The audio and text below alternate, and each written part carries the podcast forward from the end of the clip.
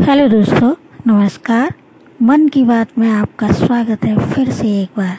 दोस्तों, इस एपिसोड में मैं स्वयं द्वारा लिखी हुई एक कविता प्रस्तुत कर रही हूँ, जिसका शीर्षक है, निजता ही इसका विकल्प है। दोस्तों, आज हमारा देश देश ही नहीं, बल्कि संपूर्ण विश्व कोरोना जैसी महामारी से परेशान है। इसका कोई भी अभी पुख्ता इलाज नहीं मिल पाया है तो हमें निजता का ध्यान रखना है और इस निजता से ही हम अपने आप को स्वस्थ और सुखी रख पाएँगे। तो मेरी कविता का आनंद लीजिए और इसे समझकर कृपया अनुसरण करने की कोशिश करें तो हमें कोरोना पर अवश्य ही विजय प्राप्त होगी।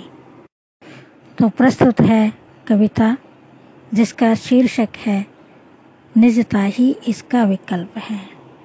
दोस्तों, कोरोना का पहला अक्षर है को। इस पर मैंने आठ पंक्तियाँ लिखी हैं।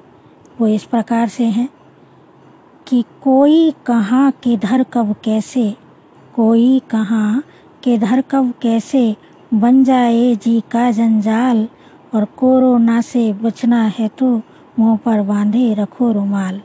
रुमाल से मतलब है मास्क। कि कोई कहाँ किधर कब कैसे बन जाए जी का जंजाल।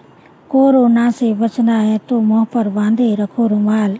कोसे सारी दुनिया इसको, कोसे सारी दुनिया इसको फ़र्क न कोई पड़ता है और कोई मिल ना पाए किसी से, कैसी इसकी जड़ता है। मिल ना पाए कोई किसी से कैसी इसकी जड़ता है। दूसरा अक्षर है रो। रोकने का पुख्ता इलाज कोई अभी नहीं मिल पाया है। रोकने का पुख्ता इलाज कोई अभी नहीं मिल पाया है और निजता ही इसका विकल्प है जन जन को समझाया है। निजता ही इसका विकल्प है जन जन को समझाया है।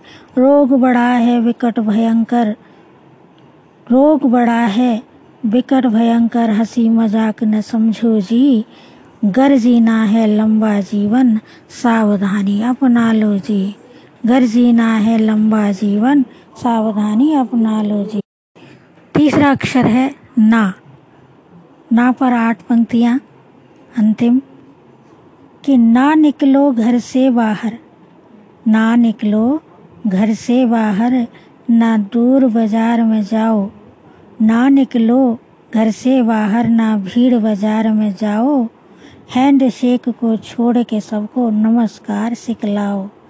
ना जाओ मंदिर मस्जिद, मन में भगवान बसाओ। ना जाओ मंदिर मस्जिद, घर में, मन में भगवान बसाओ। नित्य करो परिजनों से बातें, दूरभाष अपनाओ। नित्य करो परिजनों से बातें दूरभाष अपनाओ। हाँ दोस्तों, हमें इस बीमारी पर कंट्रोल करना है तो हमें बहुत सारी बातों का ध्यान रखना होगा।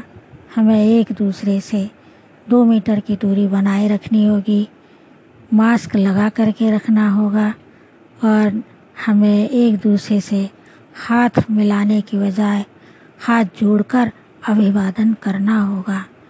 हमें सम्मान करना है एक दूसरे का तो उसमें हाथ मिलाने की इतनी आवश्यकता नहीं है। हम हाथ जोड़ करके भी एक दूसरे का अभिवादन कर सकते हैं। तो दोस्तों, इन सब तरीकों को अपना कर हम अपने आप को और दूसरों को, सभी को सुरक्षित रख सकते हैं। तो इस कविता को आपने सुना, अगर आपको अच्छी लगी है तो इसके लिए बहुत बहुत धन्यवाद। आप इसकी सराहना कर सकते हैं। आप इसे दूसरों को सुना सकते हैं। धन्यवाद।